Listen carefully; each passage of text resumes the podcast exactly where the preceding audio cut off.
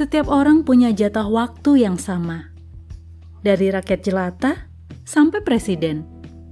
Dari orang miskin sampai konglomerat.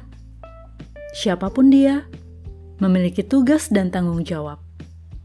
Ketika seseorang abai dengan tugas dan tanggung jawabnya yang sudah diterima sebelumnya, bukan waktunya yang kurang, tapi kapasitas untuk mengerjakannya yang berbeda akan selalu ada alasan gak mungkin bagi seorang pemalas, dan akan selalu diupayakan bagi yang bersungguh-sungguh.